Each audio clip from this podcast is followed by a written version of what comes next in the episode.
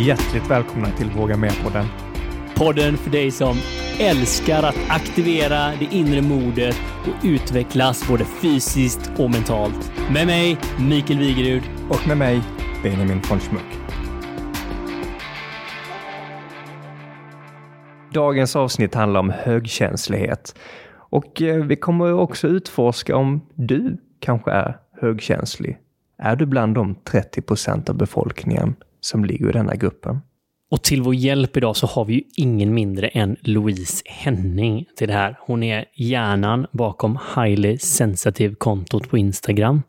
Och hon har varit en oerhört viktig röst i Sverige att eh, sätta det här med känslighet på kartan, att utbilda och att hjälpa människor där. Så eh, varmt välkommen Louise och hennes nästan 100 000 följare till Våga Mera-podden.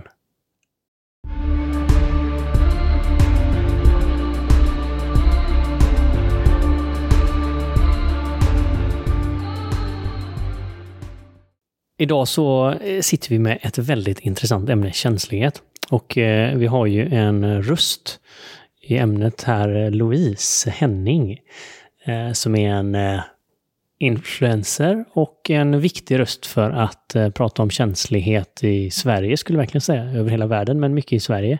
Men vi är ju väldigt nyfikna, hur kom du på det här egentligen, att starta Highly Sensitive Person?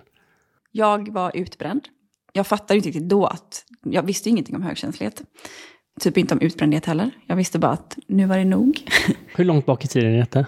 2013 var liksom när droppen hade nåtts. Men det var ändå liksom långt innan det som jag var eh, utbränd också. Men jag tänkte väl bara så här, ja, men man kör ju på som alla andra. Det är ingen sån annan som klagar. Ja, 2013 var ändå då jag kände så här, nej men nu, nu stängde kroppen av liksom. Och vad hände liksom när kroppen sa ifrån? Ja, men för då stod jag i, jag jobbade i butik då. Jag hade jobbat i butik ganska länge mycket som inte var bra. Så stod jag i kassan och så kom jag ihåg att en kund pratade med mig. Och jag kände så här, jag ser att din mun rör sig, men jag hör inte vad du säger. Och så kunde jag liksom se, det var nästan som en sån utomkroppslig upplevelse, att jag liksom var bakom mig själv och såg att jag stod och tittade så här, som ett fån och bara, mm, fattar ingenting. eh, och då kände jag så här, ja men det är ju något, nu har jag liksom checkat ut på, något, på någon nivå här. Och då så ja, om man ska gå in på detaljer, så gick jag in på toa och kände så här, nej men jag måste spy för att det, nu är det nu, kroppen bara strejkar liksom. Så då gick jag in och spydde och sen så gick jag till min chef och bara, jag mår inte så bra, jag måste gå hem. Hon bara, ja men vi ses imorgon då när du har krypt på dig. Jag bara, nej, jag tror inte att vi kommer ses på ett tag. Så då gick jag till läkaren och blev sjukskriven. Eh, just för stress då då också när jag stod där med den här kunden så kände jag också liksom, ja, men alla kunder som jag hade att göra med under den här tiden som ledde fram till när jag blev utbränd. Så kände jag så här, ja, men jag känner ju allting som du känner. Kommer in en stressad person så kände jag bara att min puls gick upp och jag var så upp i halsen du vet, och kände mig gråtfärdig och det var bara för mycket allting jämt. Och så kände jag så här, ja men hur ska jag, jag måste ju fatta vad det här är. Och så googlade jag någonting i stil med så här, varför känner jag vad alla andra känner. Och då så kom det upp liksom längst upp så här. Är du högkänslig, ta det här quizet. Och jag älskar sådana quiz, personlighetsquiz och allt som har Allt när någon kan berätta hur jag är som person, älskar jag. Men det är väl en av de populäraste googlingarna, ja, ja, när man har problem. Ja, ja exakt. Så då um, gjorde jag det här quizet och då, nu kommer jag inte ihåg vad det är, men man får så här, ja men har du 14 av 22 så är du högkänslig, eller något så här, det är högre. Och då hade jag liksom typ en ifrån max på de här punkterna då. Och det är så många punkter man fyller i. Eh, och då kände jag, men gud, det här är ju jag. Varför har ingen sagt det här innan? Varför har ingen berättat för mig att jag är högkänslig? Alltså hur kan vi ha missat det här? För det är liksom så mycket olika grejer som rör olika ämnen liksom, i ens liv. Eh, så det var egentligen starten. Nej men det är mäktigt ändå. Alltså, det, det är klart att det finns en, en, ett elände och en smärta där. Och... Ja, alltså allting som har hänt har ju pushat mig i den riktningen såklart. Och jag ångrar ju inte att jag blev utbränd. Det kan ju många känna så här, åh, varför gjorde jag inte, varför ändrade jag inte i tid? Men jag känner typ så här, nej, det var typ bra att det hände. Annars Men det var ju det jag... som fick dig att ja. faktiskt ta tag i och kolla varför blev jag utbränd och varför ja. känner jag som jag känner? Exakt. Och det här quizet blev lite grann startskottet på ja, resan då? verkligen sån uppenbarelse typ. ja, det var jätte, jag är jätteglad att jag googlade den dagen, att jag hade en sån riktigt låg dag och bara, nej, nu vet jag, jag, jag vet inte vad jag ska ta vägen typ. Och så kände jag bara, nej, det är jättebra att jag fick reda på det här. Det var jättebra att allt hände och att jag kunde ja, men det tar mig ifrån min arbetsplats och ja, men, ja, hitta mig själv på nytt. Och detta var 2013? Ja, precis. Så nu är det tio år som vi spolar lite grann. Vad, vad har vi dig idag med högkänslighet? Ja, men det är ju som sagt nog att jag, eh, känner mig, att jag känner mig själv på ett annat sätt än innan. Och att jag är bättre, inte bra än, på att sätta gränser. För det har jag aldrig gjort. För jag har bara varit en sån, många högkänsliga är också ja, men högpresterande och people pleasers. Och det är jag 100% också. Så att jag har lärt mig mycket att sätta gränser. Även om det tar det är jättesmå steg och det krävs mycket mod och så här, våga hålla kvar dem. Men det skulle jag säga är en av de stora grejerna som har ändrat mig. Att jag vet vad jag behöver och när jag behöver det och vågar liksom, säga ifrån. Eh, så att jag skulle säga att jag är mer harmonisk än innan. Och inte lika mycket upp i, liksom, med andan i halsen hela tiden. Um, utan kan så här, ja men så här funkar jag, jag behöver inte vara som alla andra. Det är okej okay att jag inte tycker som du eller tycker som dig, jag tycker så här. Så får det vara. Innan har det ju varit så, vända kappan efter vinden för att inte, ingen ska bli arg, det ska inte vara någon jobbig stämning. Nej, nej, men du har haft access till så mycket information också. Ja. Jag tänker vi ska, vi ska gräva lite djupare i det, men det handlar ju mycket om ett informationsflöde. Mm. Och man kan ju tänka att någon kanske har ett 28K-modem och någon annan har full fiber, så att mm. säga. Om vi ska använda teknikspråk. Men, men eh, för att vara kvar där lite grann, för tio år sedan, det var ju ett lite annat Sverige ändå. Mm. Och eh, både kring utbrändhet, som kanske började att få höras lite mer om, men känslighet var väl fortfarande ganska outforskat ämne? Ja, jag tror inte, alltså det, jag vet inte hur mycket research jag gjorde kring det, men jag kan inte säga att det fanns många konton på Instagram, som är liksom min stora källa till inspiration, eh, som pratar om det. Eh, nu är det däremot ganska många fler. Eh, men alltså, USA, Australien, alltså lite så, de pratade ju på ett annat sätt om det. Var lite före i tiden. Men du var lite pionjär i Sverige för att ja, kratta mark. Det. Ja, det var nog därför det växte så mycket som det gjorde, mitt konto. För att just prata om det på ett annat sätt och um, ja, jag kanske formgav informationen på ett annat sätt som var tilltalande och lätt smält för just högkänsliga. För när det är mycket intryck, typ i en bild, så blir det att man, man orkar inte ta in allt. Man behöver bara enkelt, enkelt information. För, för om vi bara ska hänga på just det här med Instagram. Louise, du är ju en coach kan man säga. Ja, eller typ mentor. Och, och mentor och för folk som kanske inte hänger på Instagram och sådär. Kan, kan du berätta lite grann vad det är för typ av eh, content och grejer du gör där? Så det är först utbildande. Och sen är jag också lite inne på så här med kost, hur det kan påverka. Ja, men sen liksom lite så här mm, vardagsknep typ. Eller hur gör jag, vad behöver jag vissa dagar, hur kan man eh, få det? Eh, och det är också jätteskillnad från vad jag behöver mot vad någon annan behöver. Liksom. Men bara inspirera till att så här, lära känna sig själv, ta för sig och våga sätta gränser typ. I stora drag. Jag känner bara att jag vill skapa content som inspirerar folk att våga vara sig själva.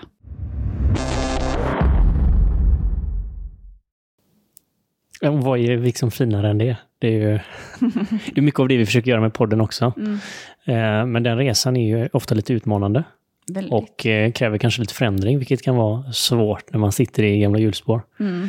Men jag tänker så här, om man lyssnar nu och så hör, hör man kanske högkänslighet för första gången och man kanske inte har hört några HSP och sånt som, som pratas om nu. Eh, finns det någon definition för det här eller kan du liksom hjälpa lite på traven att eh, förstå det?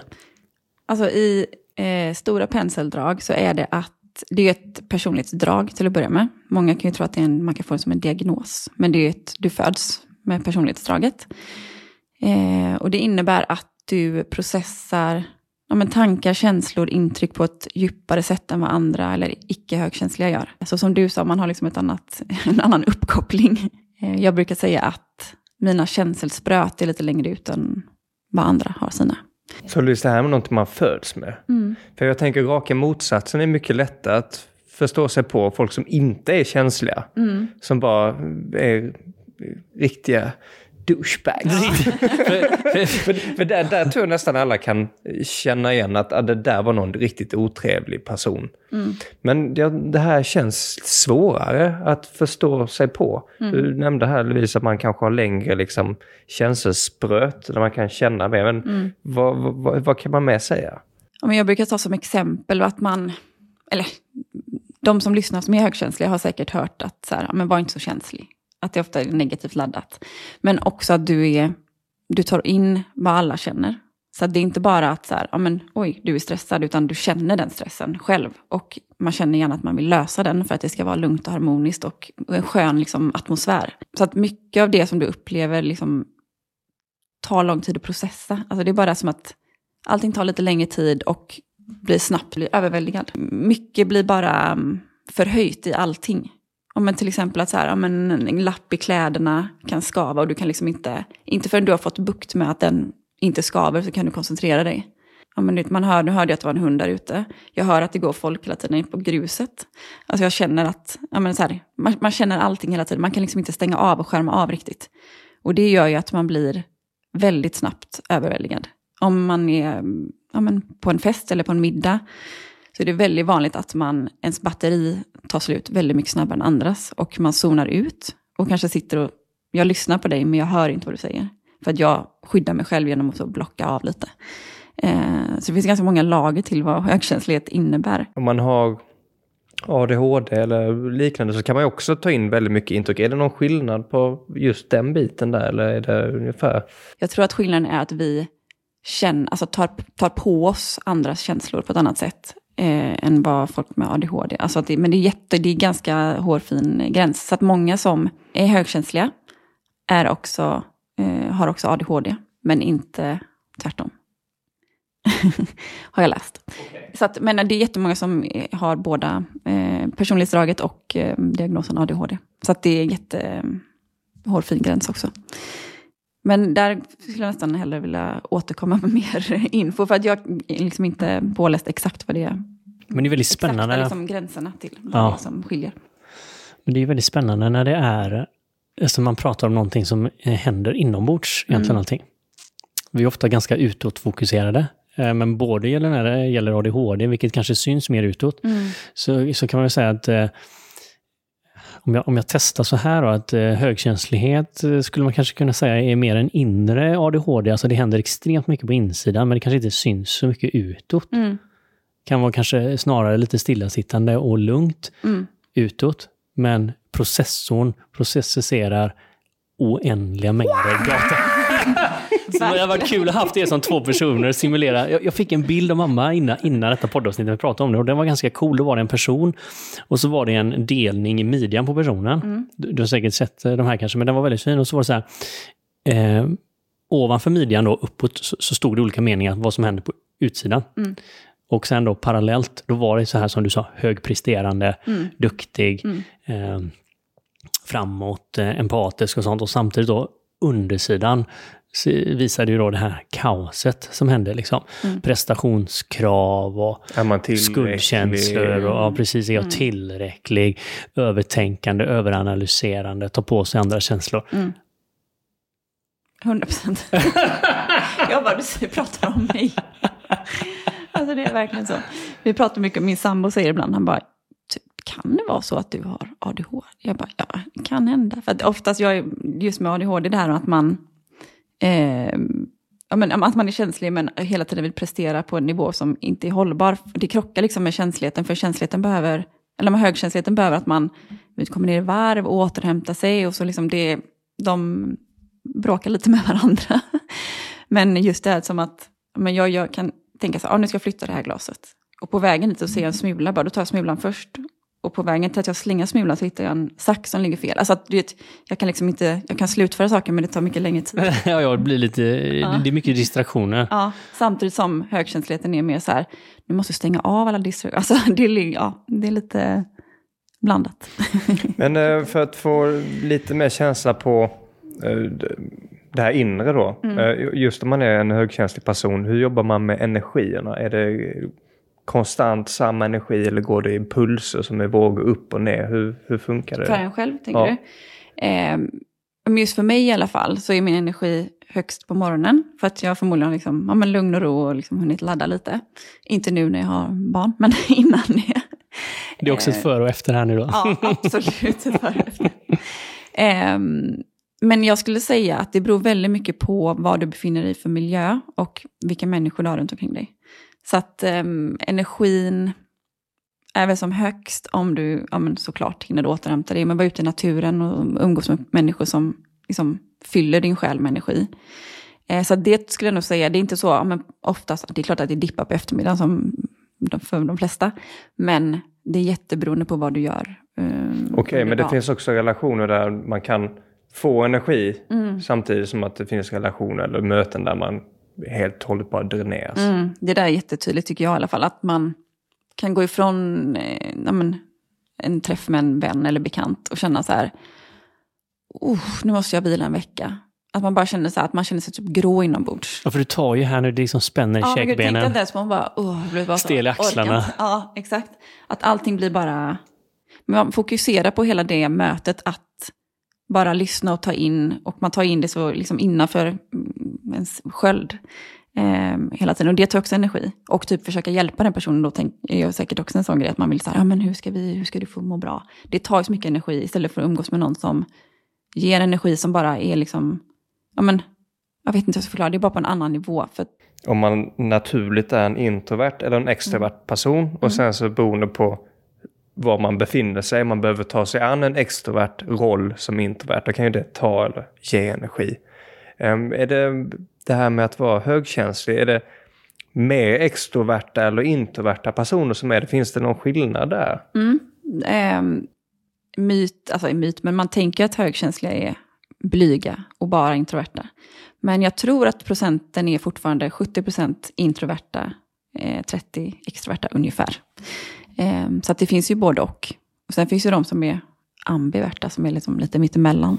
Oh, nu lärde jag mig Ja. ett nytt ord här. Visste du det, Mikael? Nej. Ambiverta. Så att, eh, nej men det finns, men de flesta är ju introverta. Men många också, inklusive min sambo, jag sa det nu innan, liksom, att men det är introvert är inte att man är blyg, alltså det kan man ju vara, men det är liksom inte definitionen, utan det är hur man samlar energi. Introverta gör det i ensamhet, alltså att jag sitter själv med en bok eller kollar serie eller vad jag nu vill göra, och extroverta samlar energi genom att vara med människor. Så att eh, det är också en sån ja, men vanlig missförståelse kring vad det är. Det finns ju mycket missförståelse eller kanske outforskade sanningar som, som, som vi får via samhället eller där vi får input. Och här är väl en sån bit egentligen som är extremt eh, outforskat och vi får ingen kunskap kring detta utan samhället är ju väldigt premierande av extroverta egenskaper och väldigt maskulina egenskaper. Och det är väl kanske på bekostnad, om man kan säga så, mycket av känsligheten. Och att den också då kanske i många fall har blivit förknippad med något negativt. Som du sa, nästan ett skällsord. Mm. Ja, verkligen. Ja, men just också på arbetsplats, som du säger, är ju premierat att vara. Men just, jag är inom, jobbar inom reklambranschen, eh, eller marknadsföring. Och då, där är det väldigt mycket så, man ska vara hungrig och man ska du vet, vara framåt och gärna mingla. Och du, alltså allting som är liksom i- i- tvärt emot vad högkänslighet, personer med högkänslighet behöver. Eh, och det är ju inte, vissa passar jättebra att vara i en sån miljö. Men eh, det är ju inte för alla. Och det är inte heller... Det är också så att tycker jag känns som att det är det som är det rätta och det är det som är bra för att man ska lyckas. Men det är... Nej, men vi, vi måste ju liksom börja rita om kartan. Vi, vi sitter ju här av någon anledning och vi kan ju bara säga att det där systemet har ju testats. Mm, Och eh, jag vet inte hur, hur framgångsrikt vi, vi kan tycka att det är. Eh, vissa tjänar mycket flis kanske. Men, men om man mäter livskvaliteten Mm. bakom Mm. den fina fasaden så ser vi att eh, vi har stora issues. Mm. Eh, Verkligen. Det går inte att komma ifrån. Så det är väl ett litet paradigmskifte på gång och det är väl det liksom mass... Eh, epidemin med utbrändhet och sånt pekar väl i någon riktning att det är någonting som inte stämmer. Mm. Så även kanske om man inte är högkänslig så är det klart man, man, man har ju behov av återhämtning och lugn och kontemplation. Och, Det är en skrämmande utveckling just alltså på hur uppkopplad man är hela tiden. Mm. Och det här att stänga av. Jag själv stänger nästan aldrig av. Jag Nej, brukar stänga jag- av två, tre dagar innan jag ska börja jobba igen när jag haft semester. Vad tycker din sambo om det? Där kan vi få en fråga henne nästa Ja, det gång. kan vi göra, men hon är Klipp in hennes lite svar. likadan Kan där. du klippa in svaret, Benjamin? Men skulle hon säga att du är högkänslig, tror du? Jag vet inte faktiskt. Jag vet inte. Um, jag, tror, jag tror definitivt jag ligger och touchar där, men vi kan väl testa. Test, eh, testa någon fråga på mig, Louise, så ser vi. Men har du blivit kallad, eh, alltså så här, skällsords, sluta vara så känslig när du var liten? Nej, inte, nej, det har jag inte. Men jag är ju en mästare på att överanalysera. Mm, där är vi två. kan vi överanalysera något tillsammans? ja, jag, jag tror inte det blir bra då. Nej, jag går ut och tar en promenad så länge. Vi om tre timmar, då är vi halvvägs in. Um, ja, men eh, känner du att du tar in andras eh, energier och känsloläge? Absolut. Kan du liksom känna att Alltså går det raka vägen in eller känner du så här, okej okay, du är stressad eller känner du dig stressad? Nej men jag, jag kan ju bli stressad av att någon annan är stressad. Mm. Och då kan jag bli nästan lite arg och mm. så här, känna att det är inte läge att stressa. Och liksom, varför får jag det här projicerat på mig nu och väljer att ta in den här stressen också? Mm. När det egentligen, för det kan ju vara någonting, jag hade inte varit stressad över det den här personen är stressad över. Mm. Men jag blir stressad över att en person är stressad av mm, det. Mm. ja, man... men jag fattar. Ja. ja det är också en sån vanlig, en av de vanligaste, att man ja, men blir den alltså att verkligen anamma den andras känsloläge. Um, ja, det behöver inte vara just stress, men... Um, men jag, men jag, jag, har, jag har lite grann av... Jag kan bli så med folk som är mig nära. Mm. Men jag kan också liksom stänga av lite grann från folk som inte är mig Så om du typ nära. åker vagn och det kommer på fem pers, säger vi. Känner du av om någon av dem skulle vara du vet, lite så uppe i varv och så stressad, eller säg, nu tar vi stressad som exempel. Skulle du, tror du skulle känna av det då? Alltså jag hade varit medveten om det, mm. men jag hade nog inte lagt mer energi på det. Om det inte är så att jag tror att någon faktiskt är på väg att Nej. svimma. För då går det igång i mitt huvud från mm. första hjälpen och livräddningsutbildningarna. Då är man klar, då vet man vad man ska göra. Ja, ja men då, då, då, då, blir jag ganska så militärisk av mig. Ja. Kanske inte så högkänslig, då blir jag Nej, saliv. Ja, men vadå, det är väl bra? ja, det, det, hoppas jag är bra i den situationen. Det är ju inte en mots... Alltså det, man behöver inte vara inte högkänslig för att kunna vara så. Nej. Mm. För att kunna vara relevant i stunden. Ja, jag, jag, jag kan ha fått höra att jag inte är så känslig när jag blir så. Men jag det... tror att det, det, behövs ju också, ja. tänker jag. Jag tror också att jag är ganska logisk. Alltså, eller så, du vet, ja, men det här lös, nu löser vi det här, alltså problemlösare. Mm. Så jag tror inte att det... det men man forskar ju lite här i det på något sätt autentiska. Mm. Eh, för du, du sa ju att eh, du hade en bekant eller en, en kollega som hade bytt lite beteende. Mm. Så att ja, vi många har väl... Ja, hon, hon, kände att hon ville känna, liksom doppa tån i det vattnet. Och så här, ja, men funkar det om jag är... Om jag blir lite mer hård, alltså manlig då. Det behöver det inte heller vara, men liksom man... Hon skulle bli lite mer chefsmanlig. Ja, ja, men precis. Lite mer så. Men raka rör och... Ja. Och det tycker jag också som vi pratade om innan, imponerande att kunna byta. och då bytte hon? Ja, men, ja hon gjorde faktiskt det. Men eh, det kan ju funka, tänker jag, i vissa sammanhang. Men då får man ju alltså, vara medveten om liksom alla, på alla olika lager hur det, hur det ska funka på bästa sätt. hur blev hon att vara runt då? då? Nej, men alltså, jag älskar henne, men det är ju liksom en helt annan... Eh, det blir en annan... Eh, eh, men hon levererade information och saker på ett annat sätt. Det, det var verkligen en ändring. Eh, hon kändes mer liksom chefig, alltså som att hon blev min chef lite mer. Liksom. Men eh, nej, jag, jag är lite mer för det här. Men det är nog för att jag själv är sån, liksom, att leverera det på ett mjukt sätt. Man, man behöver inte vara hård när man levererar saker. Man kan göra det på ett mjukt sätt och det går fram ändå. Men det är nog för att det är så jag vill ha feedback själv. Ja, för det tycker jag är en nyckel, att man är ju olika. Man mm. kan ju vara och svara på olika sätt att få feedback levererad eller få en uppgift levererad. Eh, och du har varit chef länge Mikael, både i fabriksmiljö men eh, främst nu också på senare år med NSC och sådär. Hur märker du av vad folk behöver eller inte behöver när du ger dem en arbetsuppgift eller ett svar eller ett nej på en intervju? Det har ju varit en resa för mig också, eh, i, i liksom en, en känslighetsresa kan man säga. Tror jag, från att, från att eh, när, man, när jag gick in i chefsrollen, eh, liksom lite fundersam, vad ska det här vara och hur ska jag bete mig? Och eh, hade kanske inte helt hundra hunnit checka in i vem jag själv var i, i min ledarroll, om man säger så, i arbetsmiljön. Eh, och där skulle jag nog säga att jag kanske, alltså, jag höll mig ändå ganska sansad, men jag gick också bort mig lite grann där och kanske trodde att jag var tvungen att vara liksom rak och tydlig och eh, inte vara känslig. Eller Firmans bästa. Ja, men och, och vilka grejer är sant liksom? Men, men kanske när Mikael Wigerud visste andra saker, hade annan information eller så, kanske förlitade mig på något annat eller vad någon HR-person sa man skulle göra eller någon processbeskrivning eller så, när min intuition eller mitt hjärta, liksom mina signaler sa gör något helt annat. Mm. Liksom, gå och prata med personen eller kolla hur det är. Eller nej, då ska du säga det här först och sen ska du göra det här och så ska ni mötas där. Och så, så bara, "Ugh!" hela mitt system skrek nej, typ. Det blir en konst, alltså det blir också så stapligt då. Eller för det, är så här, Det blir väldigt stapligt, så, ja. Här så, så, så, så. Alltså det blir inte, men, alltså det känns omänskligt på något sätt. Ja, ja, så såg man ju alla de här personerna jag hade runt mig, alla de här cheferna, de var ju omänskliga. Men de är ju inte det egentligen. Men det var mycket män, det är ganska maskulin miljö. Och eh, jag brukar säga det här egentligen när man får ta på sig chefskostymen, alltså förgiftningens början. Där, vad jag tycker idag då, försöker applicera. Eh, vi kan komma lite mer till det, liksom, hur, hur jag ser på känslighet idag och sånt. Men, men eh, och fråga dig Louise om, om det är liksom en last eller en, en supertalang eller en superegenskap.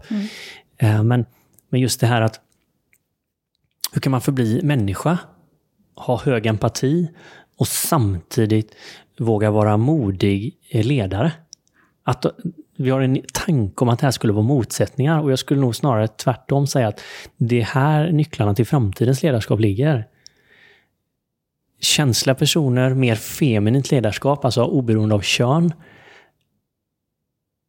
Där man kan använda den här informationen för en uppgift som man leder. Det är ju väldigt, väldigt spännande tycker jag. Mm.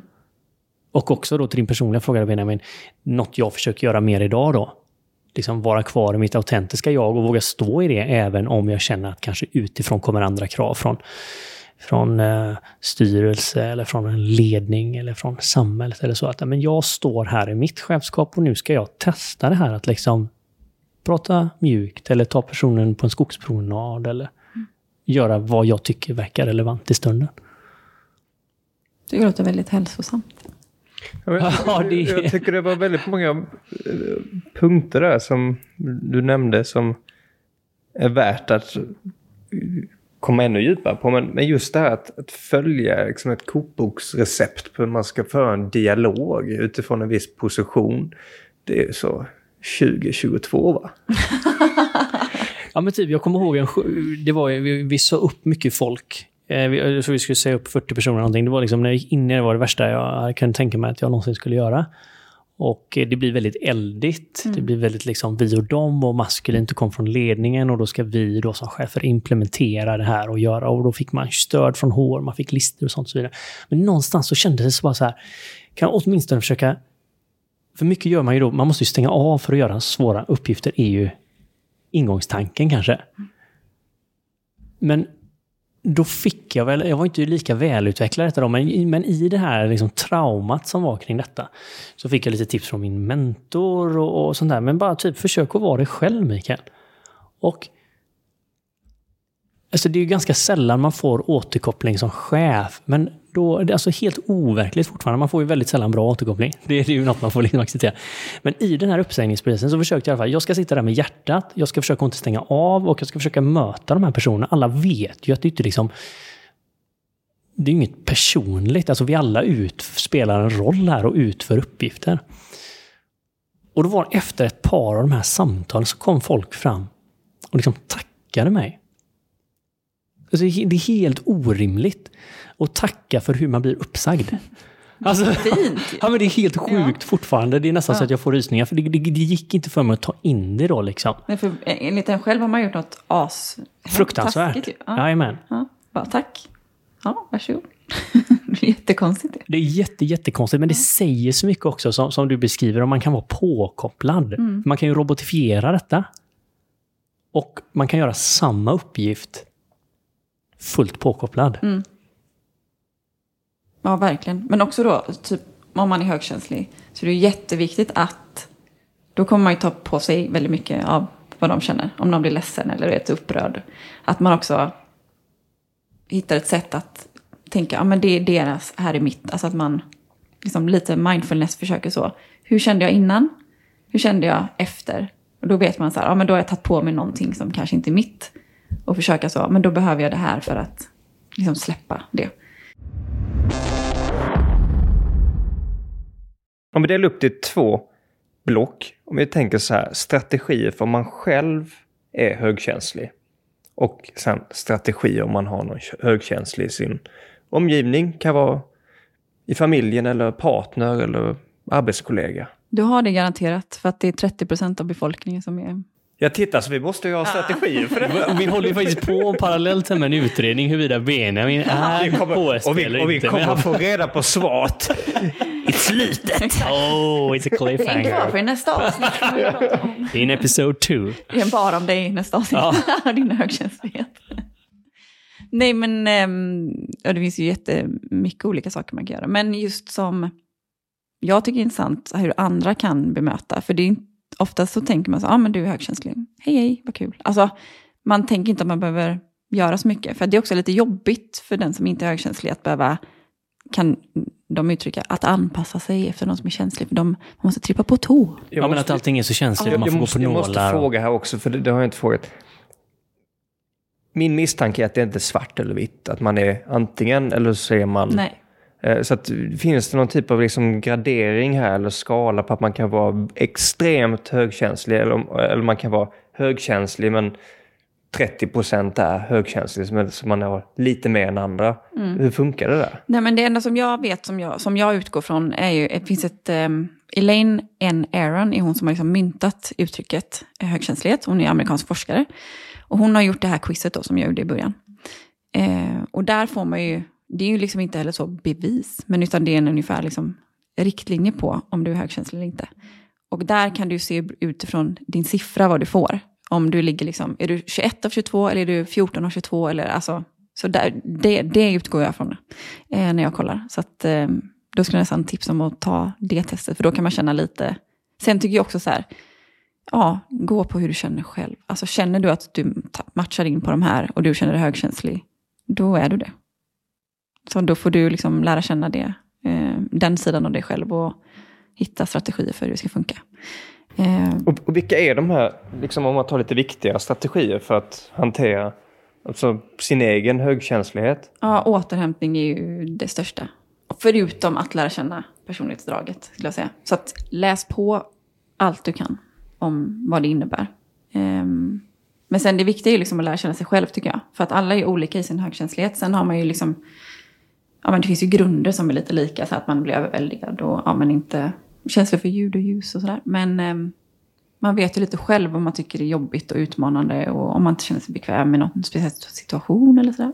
Så, så det, det kan, vi kan ha det här att man är känslig mot, om man, kallar det personer eller relationer, utbyte, men också till ljud och till ljus Ja. och Allting. Alltså det är väldigt lättskrämd. alla sinnen så att Ja, säga. gud, verkligen. Jag är ju extremt lättskrämd. Någon kan ju bara säga något bakom mig så... så liksom, man är jättelättskrämd. Nervsystemet är ja, liksom men man är hela på tiden, tårna det är hela tiden. Man är uppkopplad hela tiden på, på sin vakt. Liksom. Eh, Det är lite men- vakthundsyndrom, va? Absolut, Lätt att ja. vakna och sover Ja, inte så djupt. Ja. Ja, det är också kanon när man har barn. det är också helt fullblom. eh, men återhämtning mm, är jätte, jätte, jätteviktigt. Och det är ju också så här, det gör man på det sättet som man känner själv. Fyller upp ens energitank. Så för mig är det att vara uppe i, liksom, gå i skogen eller vara ute vid havet. Eh, kolla en skräpserie. Typ, där jag inte behöver tänka så mycket. Ehm, men för någon annan kan det ju vara min killkompis som är högkänslig. Han gillar att köra go-kart. Så det, för det är liksom hans sätt att här, stänga av och bara vara i nuet och känna att så här, men det här fyller jag på min tank med. Så det finns killar som är känsliga också? Absolut. Det är 50-50 faktiskt. 50-50 kvinnor och män. Ehm, så det gör det absolut. Det är bara att det inte pratas om det på samma sätt tror jag. Som jag sa innan lite, att det är man förväntar sig nog lite att kvinnor är känsliga. Eh, Och män mer avstängda? Ja, men, ja, men faktiskt. Eh, jag trodde ju, jag, jag skojade med min sambo och kallade honom för stenen i början. För att han delade inte med sig om någonting. Han var så jätte, jag bara, men hur känns det då? Bra? Alltså liksom... Jo, men man är ju ofta ganska avkopplad. Ja, så. men Det han är ju är- världens mest känd. Alltså han har så mycket, det är så mycket inombords.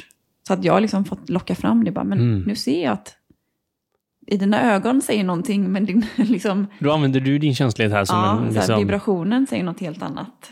Jag är kan ju väldigt lätt säga om folk ljuger till exempel. Då känner jag att det du säger matchar inte med din, hur du, den energin du ger ut. Liksom. Så att, eh, nej, det mm, finns lika många killar och tjejer som är högkänsliga. det är ju väldigt coolt att det är samma fördelning. Mm. Men det är väl också att det krävs lite mer mod om man typ tittar på hur det är. Nu är ju vi lite, ändå lite längre fram i Sverige i att prata om känslighet och så än andra länder. Men eh, det krävs ju ganska mycket mod tror jag som eh, ja, men, att prata om högkänslighet och vara känslig. Speciellt om man kanske identifierar sig som man. Jo, men idealet där, eller vad vi har kanske, som vi sa innan, eh, förespråkat och Mm. premierat, är ju inte riktigt en känslig man. Nej, nej, exakt. Och det känns som att det... Och- Och bekostnaden är väl kvinnor som försöker konversera för sina män och det går liksom inte att Nej. få. går inte kanon. Bra, det känns bra. Ja, toppen. Kan du vidareutveckla det? Nej. Nej, för jag, jag har ingen kontakt Nej, djupare. utan nu är det... Alltså jag, jag gör med händerna här nu och det är för att jag kan känna igen mig själv eh, liksom, när man, man stänger av. Alltså bekostnaden är att man stänger av access till Mm. vissa bitar. Det går inte riktigt att kanske att, att gå dit. Liksom. Nej, och det är väl, tänker jag, en väldigt lång process. Ja, ja, det är många decennier. Ja, exakt. Från att man var liten. Men Ja. det är väl bara det här att man... Alltså, jag har jobbat mycket på förskola. Att eh, när tjejer ramlar, så det är så oj, oj, oj, oj, oj, så är det upp, upp, upp här. Alltså man fluffar till liksom. Och du är känslig, nu fick du jätteont här. Och killar är så bara, res dig upp, det är inget att oroa sig för. Alltså att det är liksom, känn inte, stäng av det nu. Och så kan du gå och leka. Men tjejer blir mer så, ja, kom. Jo, men man känner ju bara du säger så, men det är ju militären som man gör givakt. Ja, Liksom, men så ju- ställer man sig och så krigar man för sitt land igen. Liksom. Ja, men man ska borsta av knäna och så Ja. spring vidare typ. Då är inget, det är inget att Och det är ju hålla bra ibland, men, liksom, det är det är, det är fräckt om man kunde ha access även som man till hela registret. Ja, Så att det inte behöver vara liksom, att man bara kan använda 10% av registret. Nej. Utan att man hade kunnat gå från full känslig till liksom armé-style och gå genom eld. Och, liksom. Jag känner ju också att manlighet för mig är ju faktiskt att också kunna vara sig själv fullt ut och typ prata om allting. Det kan ju vara alltså, högt och lågt, men alltså visa känslor också. Tycker jag, jag tycker det är ganska osexigt med, med eh, människor som är så, nej, det Alltså bara stänger, alltså stänger av. Stänger Och Det av. är jättevanligt ju. Men att jag tycker att det är så, så jävla imponerande med människor som kan bara säga nej jag mår faktiskt skit just nu. Alltså det här känns inte bra. Eller ja, jag var skitledsen i helgen. Bara jaha. Alltså att man, jag vet inte, det är bara, nej jag tycker det är modigt. Men får man gråta som man? Ja, det är klart man får. Tycker du också det, Benjamin? Jag har en annan fråga. Jag Nej, men jag, jag, håller, jag håller på denna. Eh, det här med att visa känslor då. Eller liksom ge, ge space för högkänslighet eller känslighet generellt. Vad är en okej nivå för att, på att öppna upp eller inte öppna upp? Eh, För det finns ju också något att man kanske projicerar någonting på någon annan. Att man, man ger sin börda. Men jag, ja, det där är jättevanligt att man blir någon, någons papperskorg. Just också som högkänslig, att man känner in väldigt mycket. Så kanske det blir att man frågar något på ett visst sätt som gör att så här, man öppnar upp helvetets portar ibland. Liksom. För vissa kan ju känna så här, åh vad bra, då kan jag kräkas ut på dig. Och då kanske man inte tar space för det som högkänslig. Men jag brukar ganska ofta, eh, ja, men typ till min mamma eller till min syster, tycker jag i alla fall, försöka. Eh, så här, kan jag ringa, jag skulle vilja prata om det här, men har du, känner du att det inte funkar eller inte passar nu så kan vi ta det senare. Att inte bara anta att så här, ringa direkt och bara, åh fy fan det var så jobbigt. Alltså, utan lite så, kolla läget först. För att man kan inte anta att man kan, du vet som du sa, att liksom dumpa på någon annan.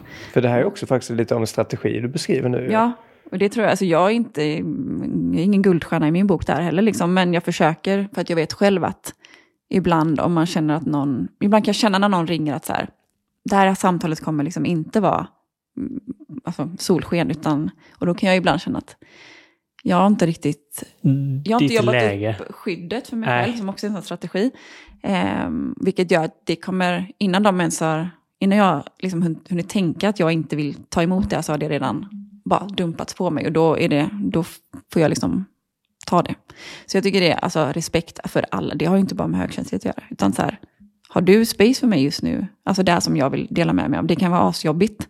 Så att har du inte utrymme för det nu så får du säga till så kan vi ta det om en timme imorgon. Alltså att man ja, men stämmer av lite.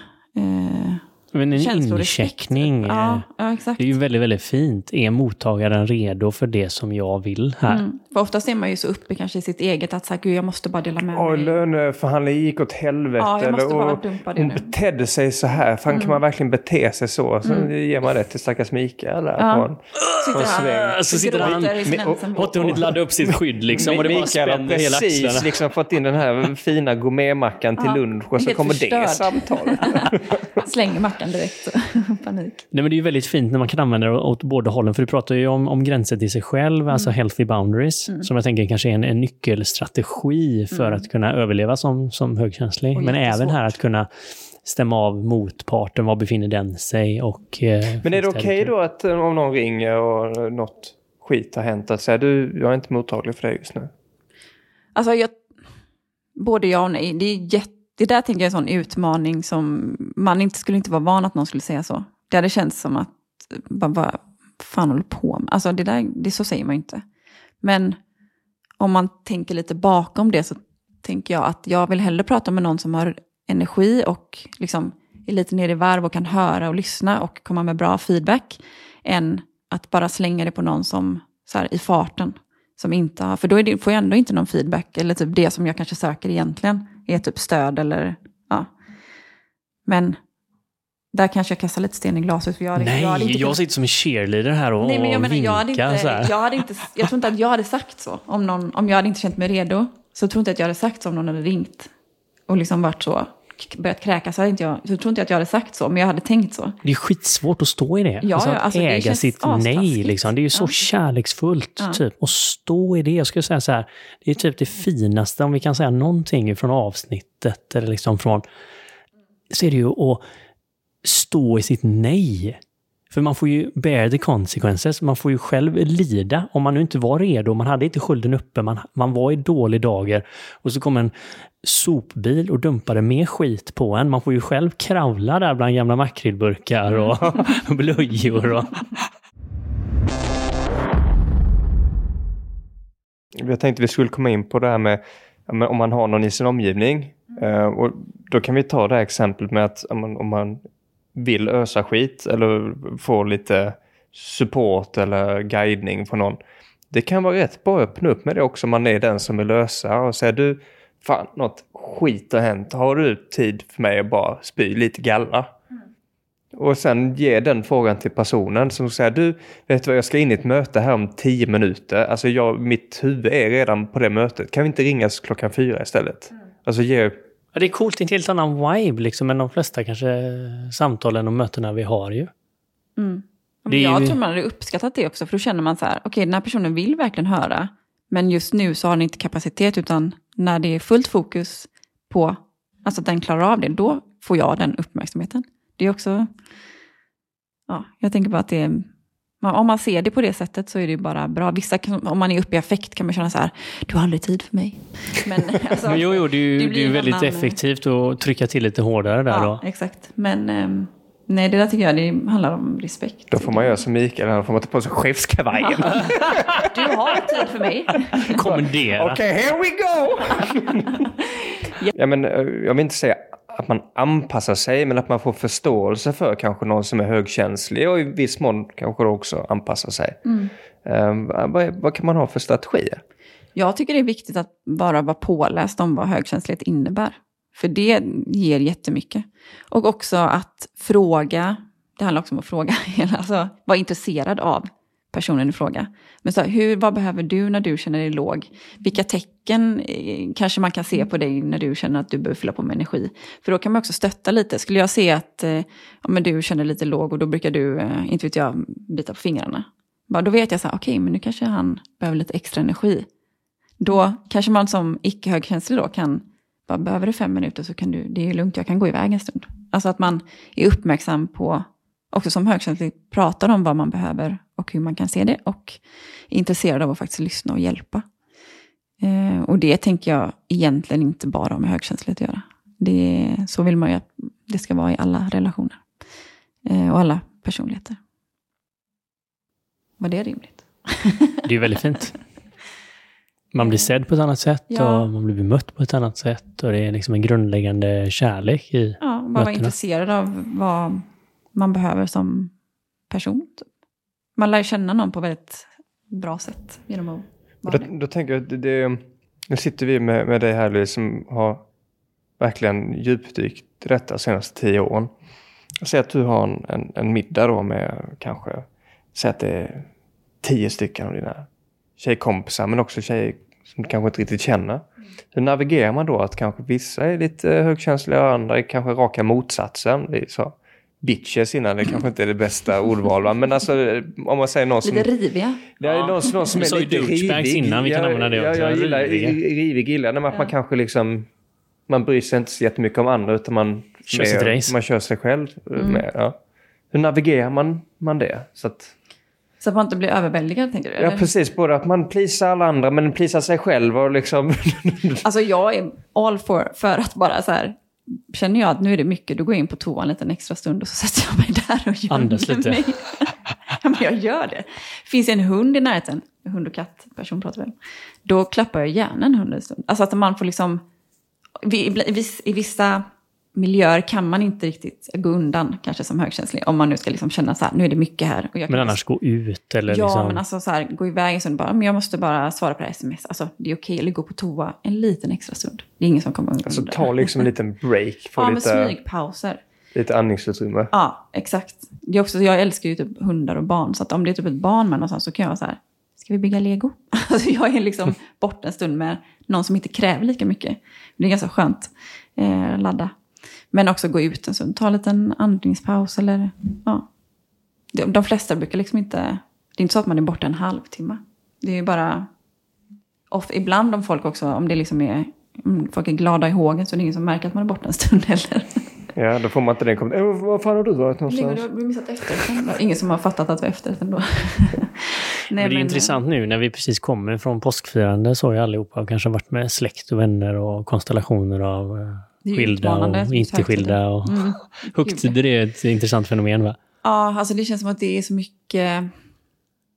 Ja, väldigt högt och låg energi. Alltså det, många kan ju ha familjer om man typ pratar skils... Alltså att det är så jobbig dynamik. Någon är lite passiv aggressiv kanske. Alltså att det är mycket som man känner av eh, olika stämningar. Eller så är det svinbra stämning och liksom det är glatt hela tiden. Och det kan ju också vara, om man är här uppe hela tiden, att det kan också vara jobbigt till slut. Liksom. Att det döljer lite äkta. Ja, just att man, som jag sa innan, att man kan känna, ja, men nu säger du en sak men det stämmer inte riktigt överens med vad du utger för energi.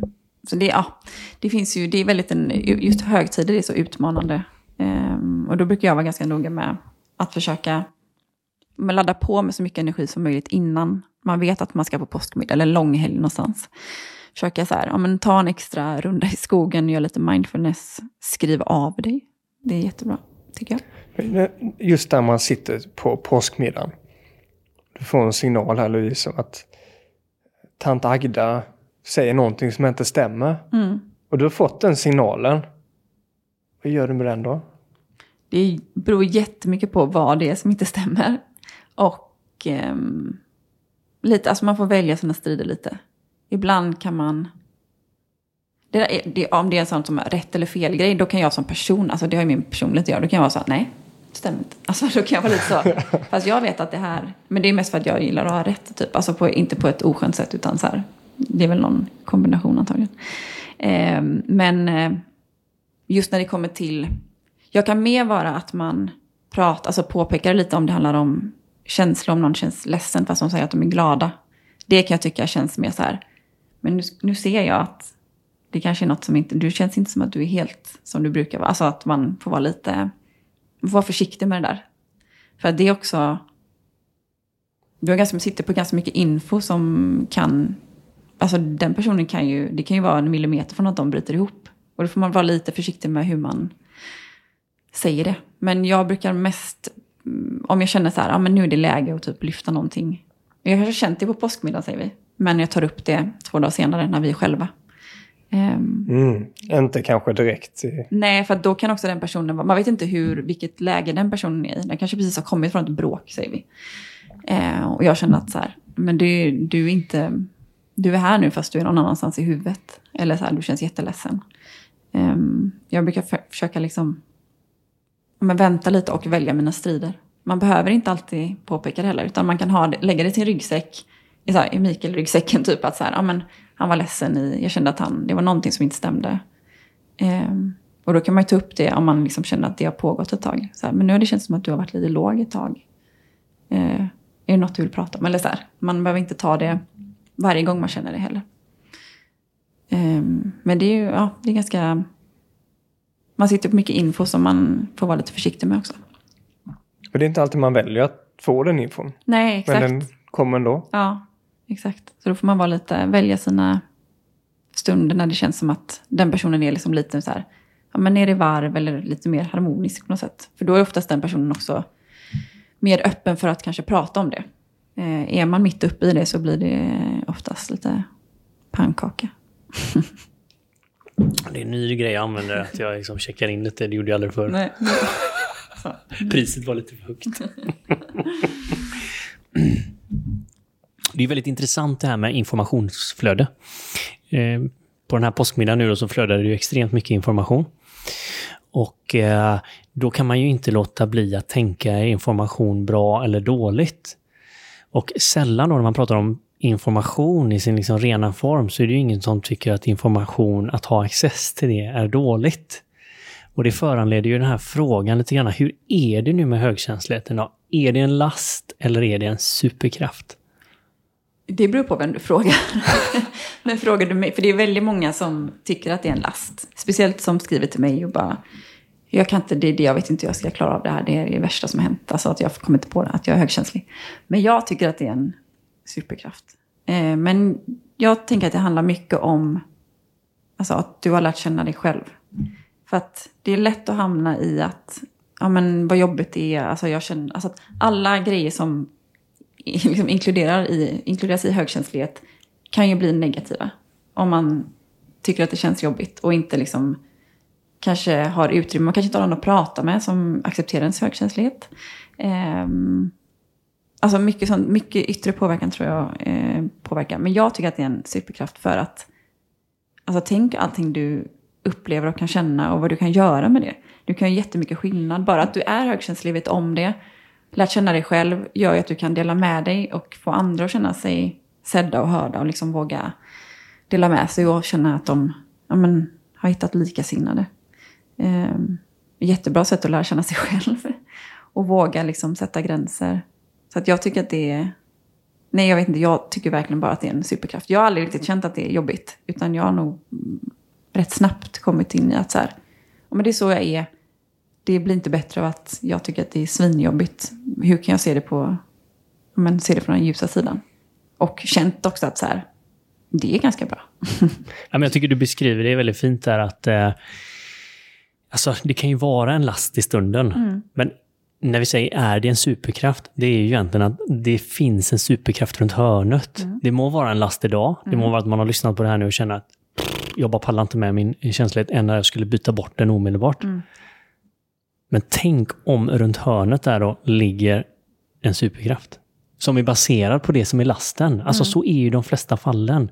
Det börjar jäkligt jobbigt, men du liksom tar tag i det, utvecklar dig, gör vad du behöver göra och plötsligt så kan du göra något helt annorlunda med den här informationen och den här grundegenskapen.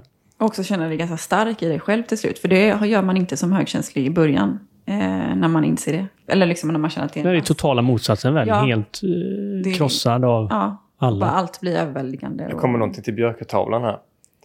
With great powers comes great responsibilities. Så är Det här är en det balans. Det har vi ju verkligen Ja, fått känna på idag. Ja. Ehm, Då har jag en- en snabb fråga här också med just att ta in med. Mm. Finns det någon högkänslighet, depression? Finns det någon connection här? Med depression och högkänslighet? Det är en bra fråga, det vet faktiskt inte jag. Men det kan det säkert göra. Alltså, det känns ju konstigt. att Alltså om man inte går den här Ja, ja, balansen. absolut. Ja. Jo, men går du tillräckligt länge med den här lasten och din oförmåga att hantera det här, Och så att du som inte kommer från alla vad det, Ja. vad det, varför det är som det är. Liksom. du har inga hälsosamma gränser Nej. och du, vet, du liksom sätter alltid dig själv i sista rummet. Och sånt. Alltså, är ju- du tar inget ansvar för din energi och sånt. Alltså, det är som att ordinera depression. Mm. Det, det känns som att det absolut kan bli så. Speciellt Mm. om man vill vara högpresterande, vara alla till lag. Så. Ja, ja. Ja, gud ja. Det är verkligen, man sätter ju inte sig själv i första rummet. Eh, Jag kan se på mig själv. Typ. Jag skulle säga jag blev ju deprimerad av att liksom ordinera mig själv med exakt det som du sa där, Benjamin. Så det funkade.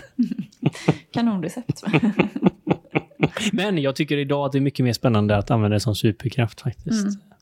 Och det finns ju information ganska tillgängligt nu om man vill lära sig mer. Och jag tycker att alla borde lära sig mer. För det har vi ju lärt oss. Det är nummer ett på listan om vad man ska göra. Eh, Louise, om man vill följa dig, hur gör man då? Då går man in på highly sensitive person. Highly sensitive person.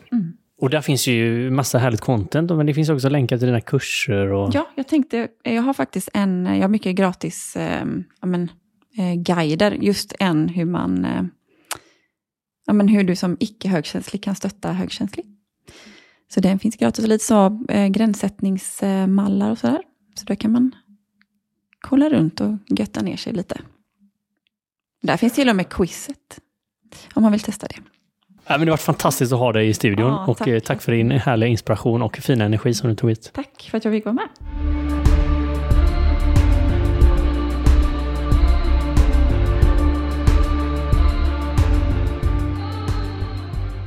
Du har precis lyssnat på Våga Mer-podden. Med mig, Benjamin. Och med mig, Mikael. Vill du höra mer av oss så måste ni ju såklart prenumerera på podden. Och det gör ni genom att ni klickar i den här klockikonen där poddar finns. Det brukar vara som en, en liten, liten, liten ikon. Så se till att ni hittar den så är ni med nästa avsnitt och nästa igen och nästa igen och nästa igen och ni är alltid uppdaterade. Och är det en sak som vi verkligen tycker om i Våga Mera-podden så är det ju att vi tillsammans engagerar oss. Så in på våra sociala kanaler, kommentera, dela och inspirera varandra. Ha en magisk vecka till nästa gång så syns vi snart igen.